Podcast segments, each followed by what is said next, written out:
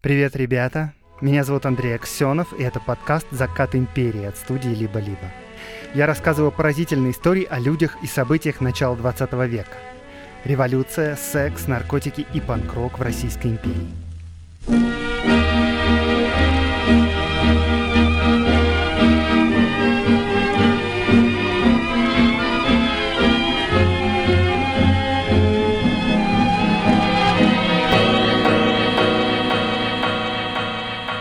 Коротко о елочных игрушках, которые студия «Салют Сова» делает в коллабе с подкастом «Закат империи». Если вы пропустили новости об этом, то это чудесные керамические елочные украшения с героями подкаста. Так вот, во-первых, с декабря цена повысилась. А во-вторых, мы будем принимать заказы только на этой неделе. Заканчиваем 12 декабря потому что заказов очень много, каждая игрушка делается вручную, специально для вас, после заказа, и мы все хотим, чтобы Даша, наша мастерица, встретила спокойно Новый год, а не раскрашивала Маяковских в промышленных масштабах, так что заказывайте, если раздумывали над этим, ссылка в описании выпуска. Еще перед началом сегодняшней истории хочу рассказать вам про один подкаст. Он называется «Астарбайтеры», про людей, которых нацисты угоняли из СССР в рабство в годы Второй мировой. В этом подкасте почти нет слов ведущего. Он весь просто смонтирован из интервью с бывшими астарбайтерами. И они рассказывают эту историю сами. И все эти сотни часов интервью, из которых собран подкаст, были записаны исследователями правозащитного центра «Мемориал». И записи вот эти собирались вообще не ради подкаста, а ради памяти. Больше того, «Мемориал» добился того, чтобы немецкие концерны выплатили сотням тысяч бывших астарбайтеров денежные компенсации – и это всего лишь один из многих проектов мемориала. Работа мемориала — это собирать и доносить до общества информацию о людях, погибших в сталинских лагерях и тюрьмах, уничтоженных и искалеченных не только СС, но и ВЧК, НКВД и КГБ, обо всех жертвах репрессий. И сейчас эту старейшую российскую общественную организацию хотят запретить. И это очень плохо, потому что в России хотят запретить помнить. И знаете, я думаю, если ФСБ или правительство России не хочет, чтобы мы помнили о репрессиях, то, видимо, они считают себя преемниками той системы. ВЧК, НКВД и КГБ. У меня, по крайней мере, нет других объяснений. Пожалуйста, подпишите петицию против уничтожения мемориала и послушайте подкаст «Астарбайтеры». Ссылки в описании этого выпуска.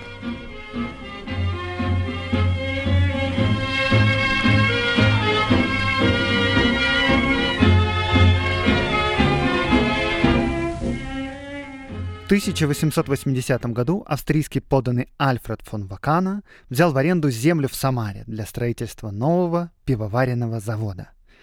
В то время в России пиво популярно, но не очень, потому что крестьяне и рабочие предпочитают практичную водку, а аристократия шампанские и вина, но все-таки пиво с каждым годом становится все популярнее и популярнее. С вами постоянная рубрика «Предприниматели делают историю». Эту рубрику я делаю вместе с банком «Точка». Итак, почему фонд Вакана выбирает провинцию, Самару? Потому что в Москве и Петербурге уже есть крупные пивзаводы, и логично выбрать провинцию, чтобы легче было стартовать. И выбрана была именно Самара, потому что, во-первых, здесь на Жигулевских горах есть источники с отличной водой, а во-вторых, Волга — это главная транспортная артерия империи, очень удобно. Так и появился Жигулевский пивоваренный завод. Сам Вакана до этого работал на пивоваренных заводах в Европе и понимал, как устроена эта индустрия. Он привлекает инвестиции, в завод вкладывается богатый самарский купец Субботин, и в итоге фон Вакана строит отличный современный завод. В Самаре тогда еще не было электричества, а на предприятии действовала своя электростанция. Завод даже был оснащен конвейером, а для контроля над качеством и для создания новых сортов была устроена собственная лаборатория. Очень круто. В результате к 1914 году завод вышел на третье место в стране по количеству сваренного пива, но бизнес подкосила Первая мировая война. Император объявил сухой закон. Пивовары просили сделать послабление хотя бы для пива, ну, потому что все-таки это слабоалкогольный напиток, но царь был неумолим. Тогда на заводе стали производить безалкогольные напитки, собирать кровати и даже делали гранаты для фронта. После революции, естественно, завод был национализирован, но большевики после долгих переговоров отдали предприятие в управление сыновьям фон Вакана. А, видимо, для того, чтобы варить пиво, нужно что-то большее, чем просто революционная сознательность. Все это время основным и самым знаменитым сортом пива, выпускавшимся на заводе, был венский лагер. Неудивительно, что именно венский, потому что сам фон Вакана был родом из Австрии. В 30-е годы 20 века дореволюционные европеизированные названия стали менять. Ну и так, собственно, салат оливье превратился в столичный, а консоме жульен в бульон с кореньями. Так вот, венский лагерь тоже решили переименовать в Жигулевское. Но при этом еще обратили внимание на отличный вкус и на качество этого пива. И поэтому именно этот рецепт был стандартизирован по ГОСТу. И по этому рецепту стали пиво варить на многих предприятиях страны, и везде оно имело одно и то же название – «Жигулевское». И именно этим образом жигулевское пиво стало самым популярным и массовым сортом пива в Советском Союзе. Это была рубрика «Предприниматели делают историю». И эту рубрику я делаю вместе с партнером подкаста, с банком для предпринимателей «Точка». Мир вокруг меняется, появляются новые вызовы, но с точкой все становится легче. Банк берет на себя и бухгалтерию, и отчетность, и налоги, помогая предпринимателям сосредоточиться на главном, изменять мир вокруг и творить историю. Открыть счет в банке можно по ссылке в описании этого выпуска.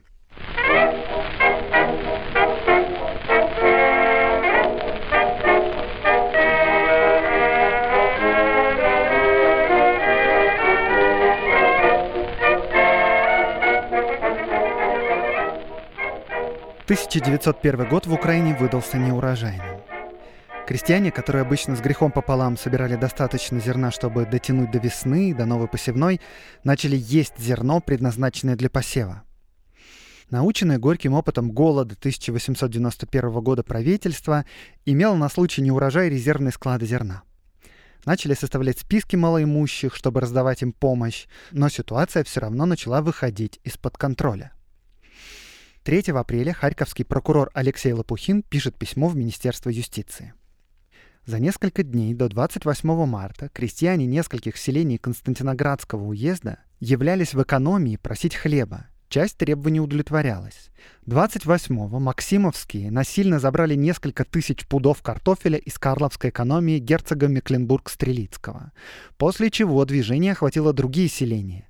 В настоящее время в Полтавском, Константиноградском уездах ограблено около 50 экономий. Были случаи поджогов, серьезных насилий над лицами не было. В течение следующих нескольких дней беспорядки распространяются как лесной пожар. В нескольких соседних районах крестьяне приходят к помещикам и выносят все, что только можно, иногда вплоть до дверных ручек. И власти в некотором недоумении. То есть голод, конечно, дело серьезное. Но, во-первых, голод не такой уж страшный. Во-вторых, правительство старается помогать крестьянам. А в-третьих, беспорядки какие-то уж очень массовые. И возникает подозрение, что их кто-то организовал. 11 апреля тот же харьковский прокурор Лопухин пишет обстоятельную записку, где рассказывает, каким образом происходят эти беспорядки. Процесс нападения творился во всех случаях более или менее однообразно. В деревню приходили два-три крестьянина других сел, иногда какие-то никому неизвестные подозрительные лица, сообщали жителям о том, чтобы они на следующее утро к определенному часу приезжали в усадьбу помещика или богатого казака на грабеж. Весть об этом разносилась по деревне и соседним хуторам. И мужчины всех возрастов, женщины, дети в назначенное время приезжали на подводах в указанное место, предъявляли требования о добровольной выдаче имущества, говоря, что у них есть на то грамоты и листки, а затем приступали к грабежу. Так, стоп. Что это за грамоты и листки, которые давали право крестьянам на отъем имущества у владельцев? По сообщениям очевидцев, крестьяне действовали даже довольно дружелюбно. Обычно крестьяне, правда, приезжали к помещикам и просто предлагали им уехать в город, забрав с собой все, что они могут увезти. После этого запасы и оставшееся имущество делилось, а самое главное, делились помещичьи земли между крестьянами. Крестьяне в основном были настроены мирно, просто, ну вот, типа, у нас теперь есть бумаги, что порядки изменились, земля теперь наша. Спасибо, дорогой землевладелец. Э, езжай в город со своим патефоном, а рожь теперь мы будем на твоей земле сеять. Пришло время черного передела.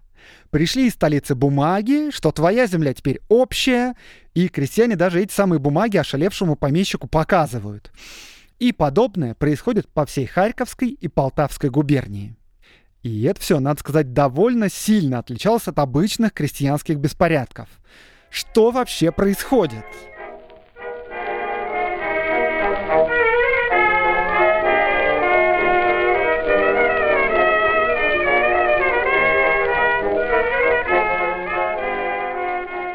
Перенесемся на несколько лет назад. В 1896 году, за пять лет до этих событий, на престол восходит Николай II. И в связи с этим объявляется широкая амнистия. Одним из людей, которые под эту амнистию попали, была Екатерина Константиновна Брешко-Брешковская. Ей было тогда 52 года, и она в некотором смысле личность легендарная. Не зря в 1917 году она получит титул «Бабушка русской революции». Родом она из тех самых классических дворян начала XIX века, как из книжек. Это современники Пушкина и декабристов. В родном доме говорят по-французски. Воспитательница деревенская няня. Вот все вот такое. Отец его вольнодумец. Строит для крестьян школу и библиотеку. Юная Катя выходит замуж за такого же идеалиста, молодого помещика, у них рождается сын, но государство не оценило дум высокого стремления – Отца увольняют со службы за неблагонадежность, а молодую читу отдают под надзор полиции. И тогда Екатерина Брешко-Брешковская говорит мужу, или мы уходим вместе в подполье, или расходимся. И муж выбрал второе. Сына стала воспитывать сестра Екатерины. Причем ребенок почти всю жизнь думал, что его настоящая мама — это тетя, а тетя — это настоящая мама. Брешковская уходит в революцию и примыкает к народникам. Народники — это такие стихийные социалисты середины 19 века. Они ходят в народ, собственно, просвещают крестьян, ну и говорят им, что царизм — это тюрьма, что необходима революция и дележ земли. Брешковская вспоминала. Мы старались объяснить крестьянам, что царь заодно с помещиками и чиновниками, что он-то как раз и является главным угнетателем народа. Но крестьяне не хотели этому верить. И вот тогда в свое время Брешковская вносит в деятельность народников невиданный креатив. Она призывает крестьян к революции именем Бога. Вот что она писала в листовках приказывает Господь народу своему напасть на города и жилища купцов, помещиков и жидов, и разорять их до основания, поганых же злодеев вешать и резать, а имущество их награбленное делить поровну между собою. Тогда люди будут жить мирно и дружно, и у каждого будет достаточно своего. Ха, такие черные политтехнологии из 19 века. Особенно странно все это, учитывая, что народники были в массе своей атеисты и совсем даже не антисемиты. В результате всей своей вот этой бурной деятельности Брешко-Брешковская получила 5 лет каторги за революционную пропаганду. С каторги она бежала, была поймана, ей накинули еще 4 года каторги сверху, Екатерина отсидела до конца и после этого была определена на поселение в отдаленном поселке в Бурятии. И вот наступает 1896 год. Ей разрешают вернуться в европейскую часть России, но без разрешения жить в Москве и Питере. Всего в Сибири она провела 22 года, то есть почти половину своей жизни. И в отличие от многих других, с возрастом она не растеряла революционный пыл. Да, люди за 40 обычно успокаиваются, читают книжки, воспитывают детей, все такое. Но Брешковская не такая. Она до сих пор верит в революцию, в народ, в падение самодержавия, а мир вокруг успел сильно измениться.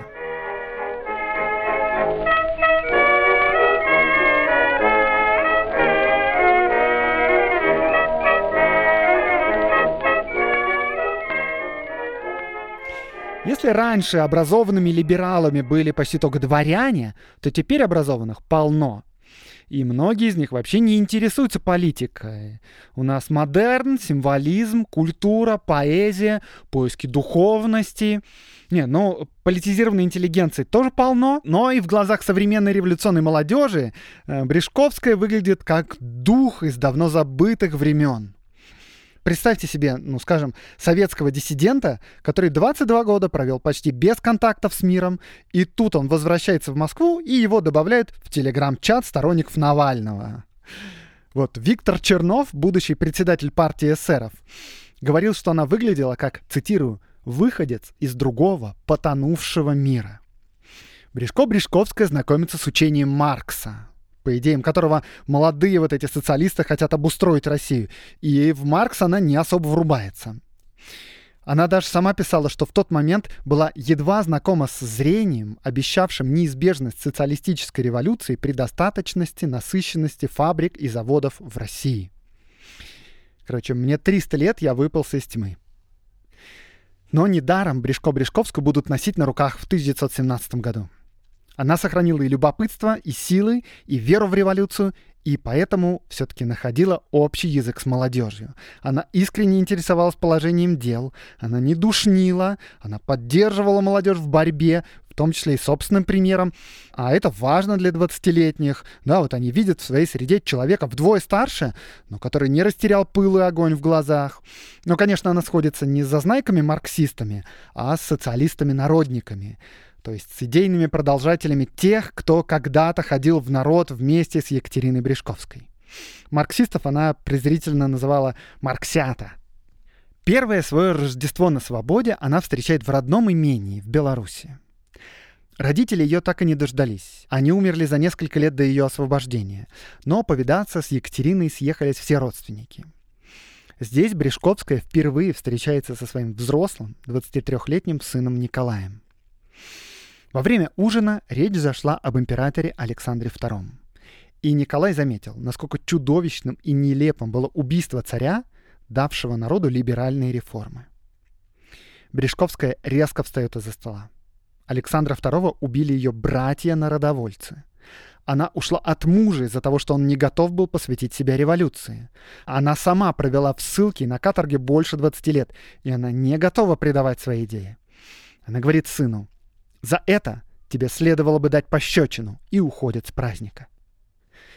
Кажется, единственная ее настоящая семья — это социалисты и революционеры. И Брешко-Брешковская прощается с родственниками, переходит на нелегальное положение и опять окунается в революционную работу. Начинается ее бесконечная турная по России.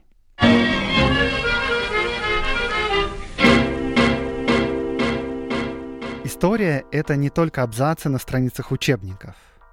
Она происходит прямо сейчас.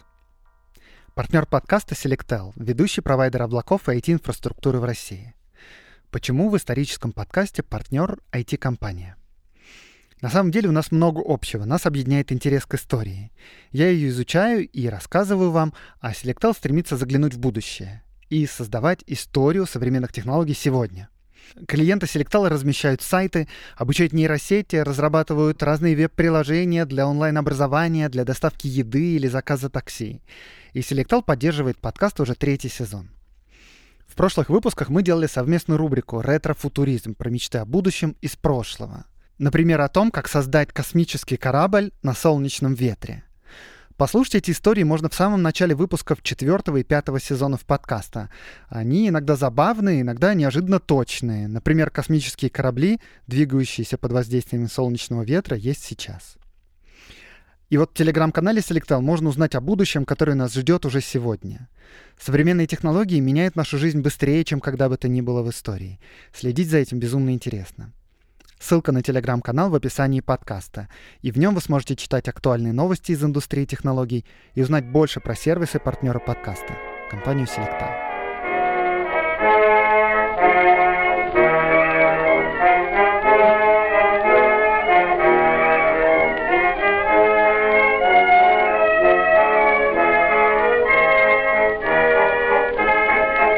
Брешковская непрерывно ездит по всей стране и везде знакомится со всеми легальными и нелегальными группами.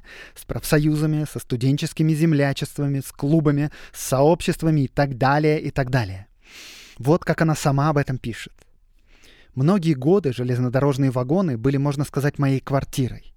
Я собирала людей по ночам на речных баржах, в городских квартирах, в крестьянских избах, в лесах. Но теперь этого не было в прежние времена. Почва для меня всегда была подготовлена кем-нибудь. Короче, она такой теперь коуч личностного революционного роста. Только работает бесплатно, конечно. Это не инфо-цыганство. В большинстве случаев она находилась на одном месте не больше нескольких дней, максимум месяц или два. и внешность Бресковской позволяла легко ей скрываться от полиции. Ну то есть, вот вы видите бабушку в платочке. Разве кто-то может заподозрить в ней революционерку, которая ездит по всей стране, чтобы объединить и познакомить друг с другом многочисленные революционные группы? Она не ведет записей, она не ведет переписку, это слишком опасно. За все 11 лет моей нелегальной жизни я не только ни с кем не переписывалась, но даже не делала вообще никаких записей. Я держала в голове все накопленные адреса, повторяя их каждое утро, прибавляя новые и отбрасывая отжившие. В 1900 году работа Брешко-Брешковской приносит важный результат. В Харькове на съезде различных южных социалистических организаций, то есть организаций Украины и Юга России, образуется новая партия — Южная партия социалистов-революционеров. И позже она войдет в партию просто социалистов-революционеров, то есть эсеров. И, конечно, не одна Брешковская ее создала, но она была важным лицом, матриархом, связывающим поколение, преданным делу революции. И, собственно, название для партии, по всей вероятности, тоже придумала именно она. В 1901 году, за год до волнений в Украине, про которые я начал рассказывать, Брешковская обосновывается в Саратовской губернии, и там складывается мощное отделение партии эсеров. Социалисты-революционеры, как преемники народников, традиционно верили в крестьянство, в стихийную социалистическую силу. Ну а что, вот посмотрите, крестьяне живут в общине, сами управляют своими делами. Получается, русский народ по своей природе социалист – Э, надо только объяснить ему это, а то он пока не догоняет. И вот для этой цели в Саратове организуется настоящая фабрика по производству листовок и брошюр для крестьян. Поскольку устроить настоящую типографию сложно, то подпольщики для копирования текстов используют гектографы. Это такие ксероксы начала века. Устроены они так. Это ящик размером с лист бумаги, который заполнен специальной химической смесью из желатина, глицерина и воды – вот эта смесь застывает, потом к ней прикладывают сверху листовку, а листовка написана специальными анилиновыми чернилами. На этой смеси остается отпечаток.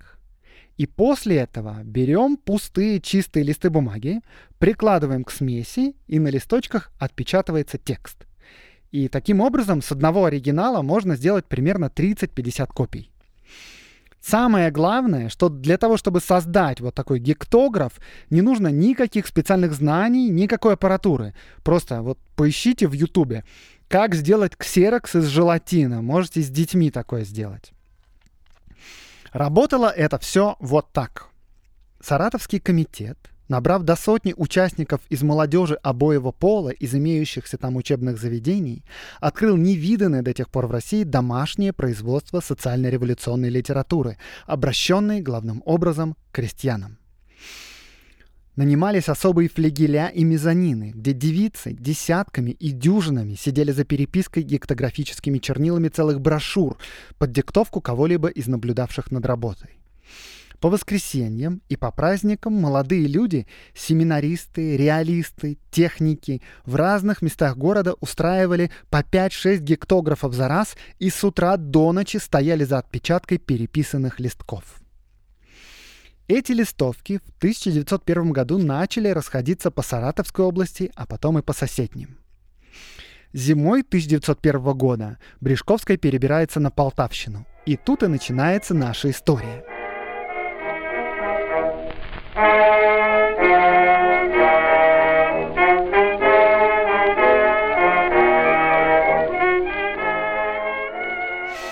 В Полтаве она знакомится с местной оппозиционной тусовкой, общим размером человек в 200. И особенно Обрешковская выделяла студента Алексеенко, сына помещика. Этот студент прямо у себя в деревне организовал небольшой кружок из крестьян и разъяснял им повестку. В Полтаву из Саратова привозят оригиналы листовок и брошюр. Еще здесь пишут новые, специализированные для местного крестьянства.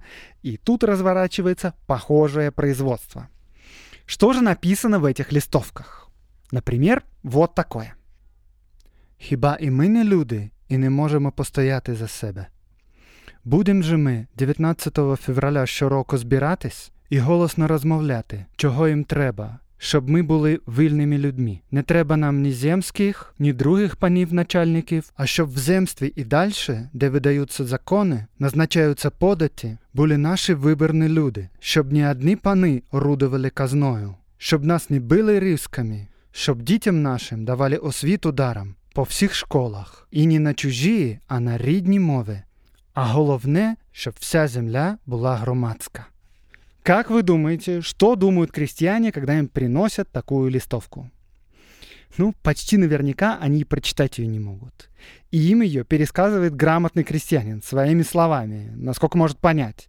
А скорее всего даже им ее читает студент, который специально приехал из города.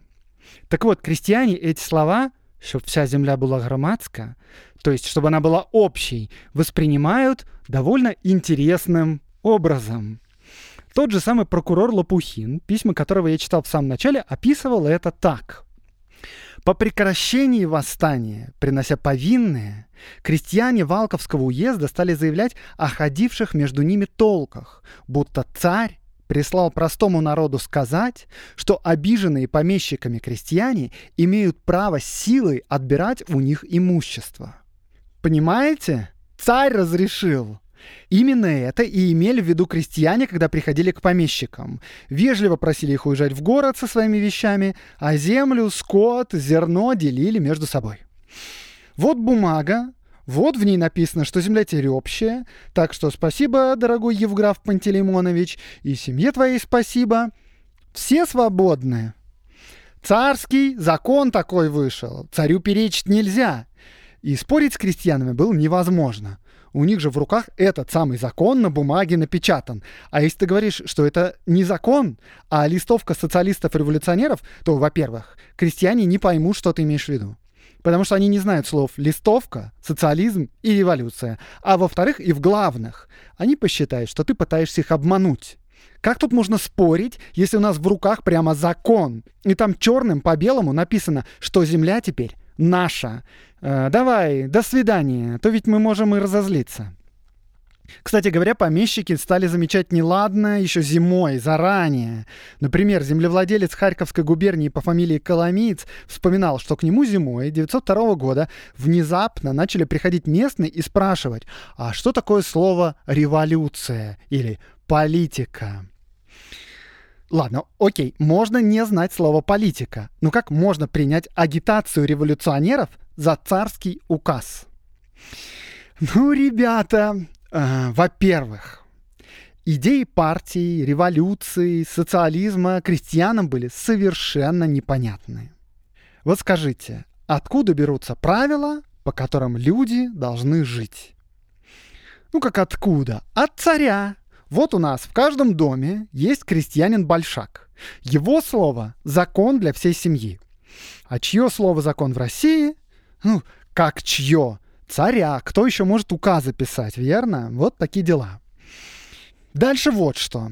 Люди, как они между собой передают сообщения? Они друг с другом разговаривают ртом.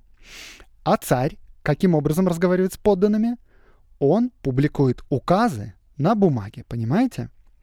И в условиях, когда две трети крестьян неграмотные, а из оставшейся трети многие грамотные не настолько, чтобы понимать концепции социальной справедливости, получалось так, что у крестьян была очень простая картина мира. Если что-то написано на бумаге, то это правда. Ради вранья бумагу и труд грамотных людей переводить не будут доверие к печатному слову было просто абсолютным. Если что-то напечатано в газете, то это истина просто в последней инстанции. Мы тут в деревне люди темные, а в городе сидят люди ученые и нас просвещают. И если это прямо вот буквами, прямо вот на бумаге напечатано, то тут просто не может быть никаких сомнений. Вас-то удивляет, может быть, да, или даже смешит. Не верится, что крестьяне безусловно верят любой фигне, если она просто напечатана на бумаге. Но вы вспомните, в какую ерунду люди верят, если она просто пришла к ним в виде картинки в WhatsApp, в родительском чате где-нибудь. И это сейчас, не в 19 веке, а в 21. Кому больше поверит ваша мама? Вам или картинки с текстом из WhatsApp? Вопрос, да? А если эта картинка начинается со слов «русские ученые доказали, что...» Думаю, вы уже не так уверены. И это еще сегодня. А в то время не каждая газета и не каждая листовка дойдет до деревни. И если уж доходит, то это прямо событие. Можно собраться в избе у знающего грамоту, пусть он нам ее прочитает и растолкует, что там имеется в виду. Ладно, окей, но тут все равно, да, остается вопрос. Можно принимать за непреложную истину, напечатанное в листовке, но как можно перепутать листовку революционеров и царский указ? Не каждая же газета воспринимается как указ царя. Да, не каждая, но только не в данном случае. Потому что это не просто листовка. Это листовка о том, что вся земля теперь общая. Дело в том, что крестьяне были абсолютно убеждены в том, что рано или поздно наступит время черного передела. Черный передел — это когда всю землю России заберут у владельцев и поделят ее между всеми, кто на ней работает, поровну. Собственно, сами крестьяне на своей общинной земле регулярно делали переделы. Вся общинная земля принадлежит всей деревне. Прошло сколько-то лет, 10, 20, иногда меньше. За это время много людей родилось, много умерло, кто-то в город уехал, кто-то женился. И вот раз в несколько лет крестьяне берут и всю свою землю перемеряют и делят заново, поровну по числу душ. Точно так же, они думают, должно произойти со всей землей в России. Ну так, по-честному. В общем-то, крестьяне были не просто убеждены, что черный передел должен произойти. Они даже считали, что царь этот черный передел уже объявлял. Но министры и помещики скрыли правду от народа. Вот когда, например, в 1861 году крестьян освободили, то многие посчитали, что на самом деле царь объявил черный передел, но помещики волю царя извратили. А царь либо не знает, что на земле делается, либо его обманывают. Помещик Александр Энгельгард в своих знаменитых письмах из деревни регулярно это вспоминал. Например, он писал, Однажды утром пришел ко мне Соцкий и принес из стана бумагу, в которой требовалось, не знаю для чего, сообщить сведения о количестве земли, количестве построек в имении и тому подобное. Бумага самая обыкновенная, какие получаются очень часто. Очень скоро, через несколько часов, я узнал, что в деревне на сходке уже толкуют о том, что барин получил бумагу насчет земли, что скоро выйдет новое положение и что весной приедут землемеры нарезать землю. В общем, крестьяне уже больше полувека ждут, что царь выпустит указ о том, что будут землю равнять. А теперь представьте, приезжает из города студент и приносит бумагу с напечатанными буквами о том, что вся земля должна быть общей. Что это еще может быть, как не царский указ?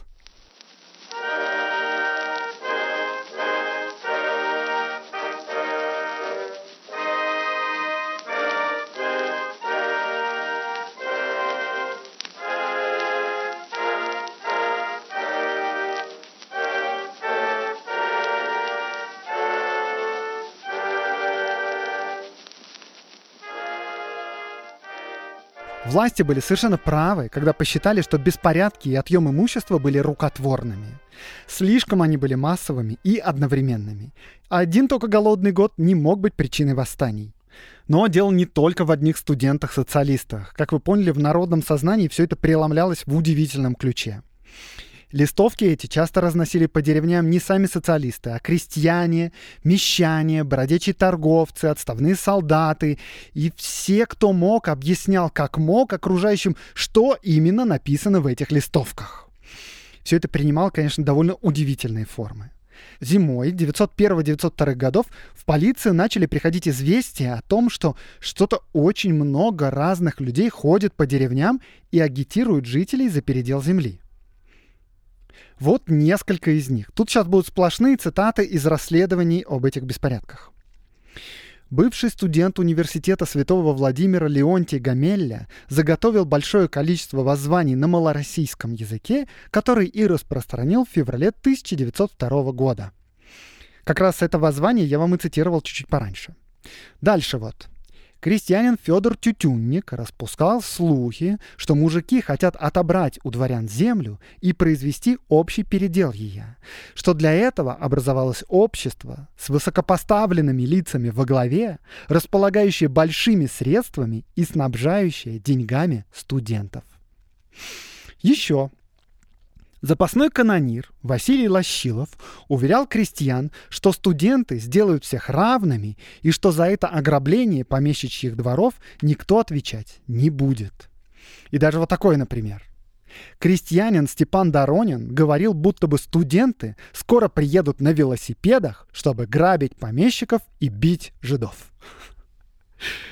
Что думает Бришко-Бришковская, которая, по сути, заварила всю эту кашу? Что она думает о том, что идеи социалистов-революционеров так причудливо трансформируются в народном сознании?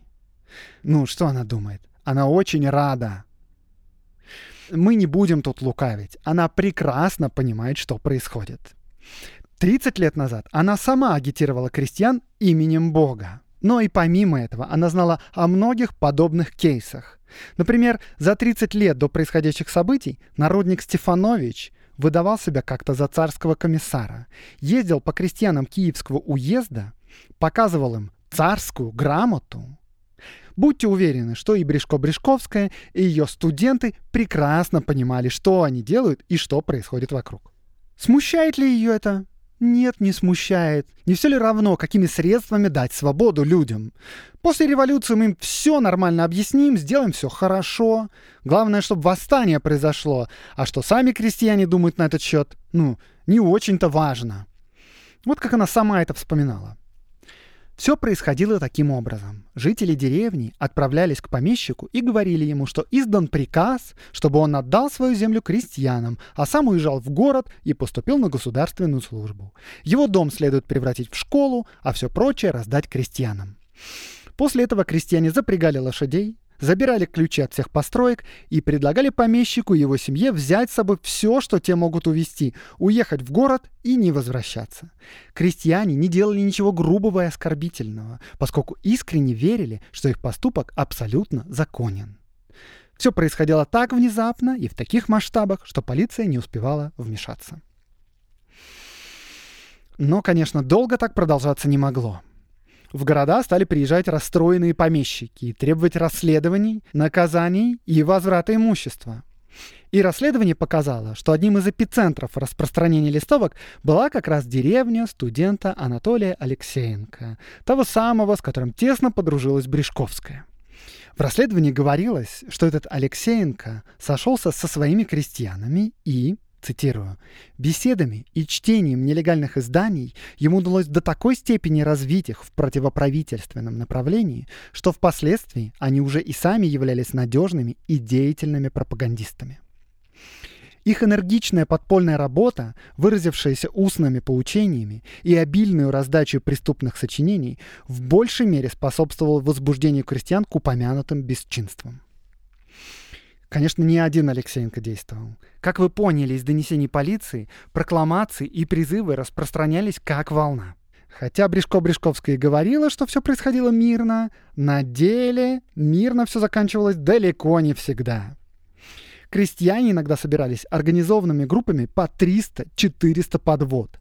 Приезжали в усадьбы и выносили оттуда все, как писали, до дверных ручек и печных вьюшек включительно. Расхищалась сбруя, экипажи, посуда, книги. Тут вы, возможно, удивляетесь, как можно собрать 300 подвод, приехать в усадьбу и разъехаться, не будучи пойманными. И причем это не единичный случай, а массовое движение в двух соседних губерниях. Куда смотрит полиция? А в Российской империи просто не было столько полиции, чтобы можно было следить за всем, что происходит на селе. По нормативам той эпохи на 2500 человек сельского населения приходился один штатный чин полиции. И тот сидел в уездном городе, а вовсе не где-то в селе. Деревня тогда жила реально безо всякого контроля государства. В деревне все привыкли решать свои споры и проблемы самостоятельно. И расследовали преступления не самостоятельно, и выносили наказания тоже самостоятельно, безо всякого участия государства. И поскольку полиции фактически не существует, единственным возможным средством против беспорядков была армия.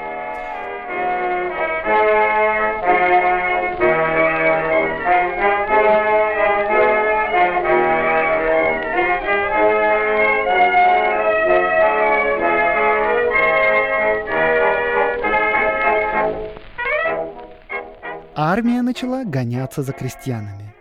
А крестьяне, понятное дело, стали считать, что генералы и помещики опять взялись за свое. Не хотят следовать царскому указу и занимаются произволом. Крестьяне были не просто убеждены, что выполняют волю царя. Среди них ходили слухи, что великий князь Михаил был сам участником этих экспроприаций – Михаил это, то есть, младший брат царя, он тогда наследник престола.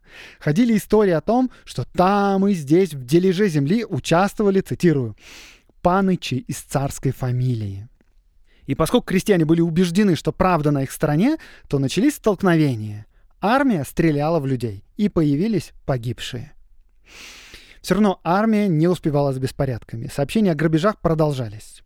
Вот, например, 1 апреля батальон пехоты и сотни казаков под руководством харьковского губернатора князя Оболенского прибыло в село Новоивановское Валковского уезда, где находился сахарный завод.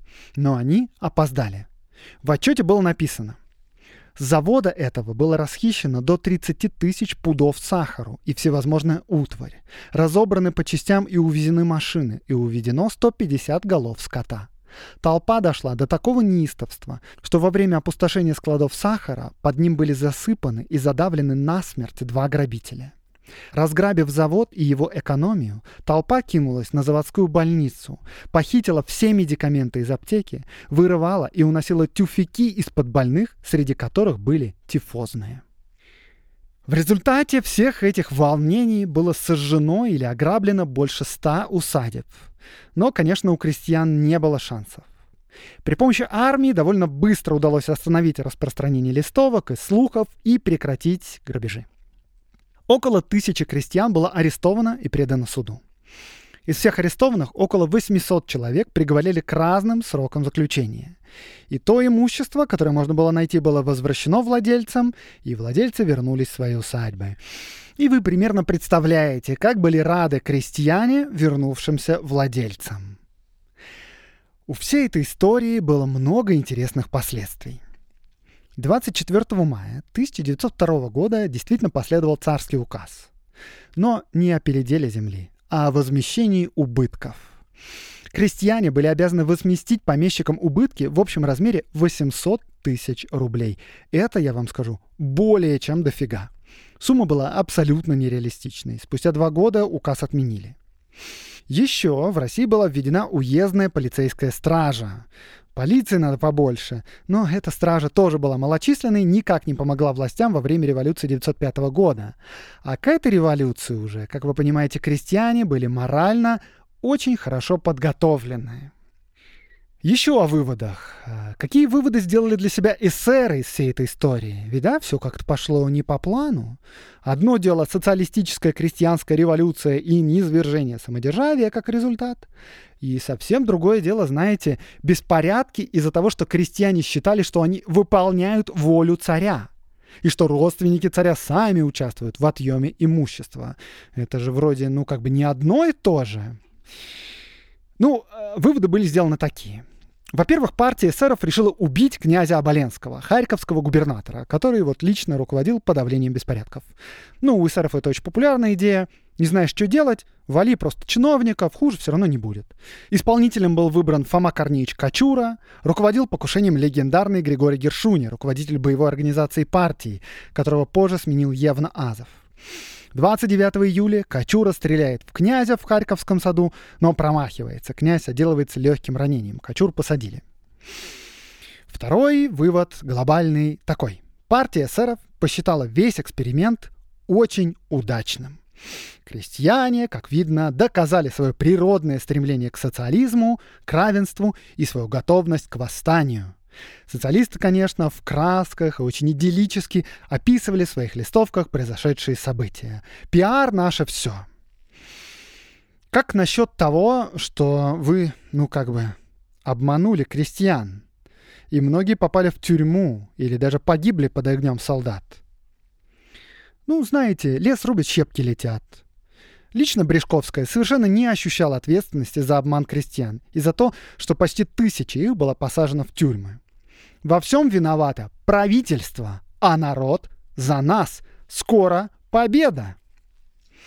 Власти не оценили откровенности, с которой действовали крестьяне, а напротив воспользовались их миролюбивым настроением, чтобы обрушиться на них со всей жестокостью, на которую были способны. Князь Оболенский, губернатор Харькова, отправил войска, которые вели себя словно в варварской, покоренной стране. Крестьян пороли до полусмерти, а иногда и до смерти. Эти события и последующие судебные процессы широко освещались в печати. Вы слышали, что произошло в Харькове и Полтаве? Такой вопрос часто раздавался в железнодорожных вагонах и на сельских дорогах, в трактирах и на рынках. Народ не считал себя побежденным. Он думал лишь об отваге участников движения, считая их образцом для всего крестьянского мира.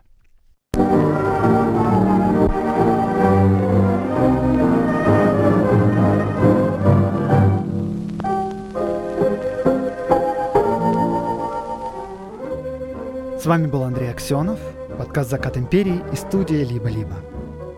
Этот выпуск мне помогали готовить редактор Виолетта Ремезова, факт-чек Никита Дешевых. До встречи через неделю.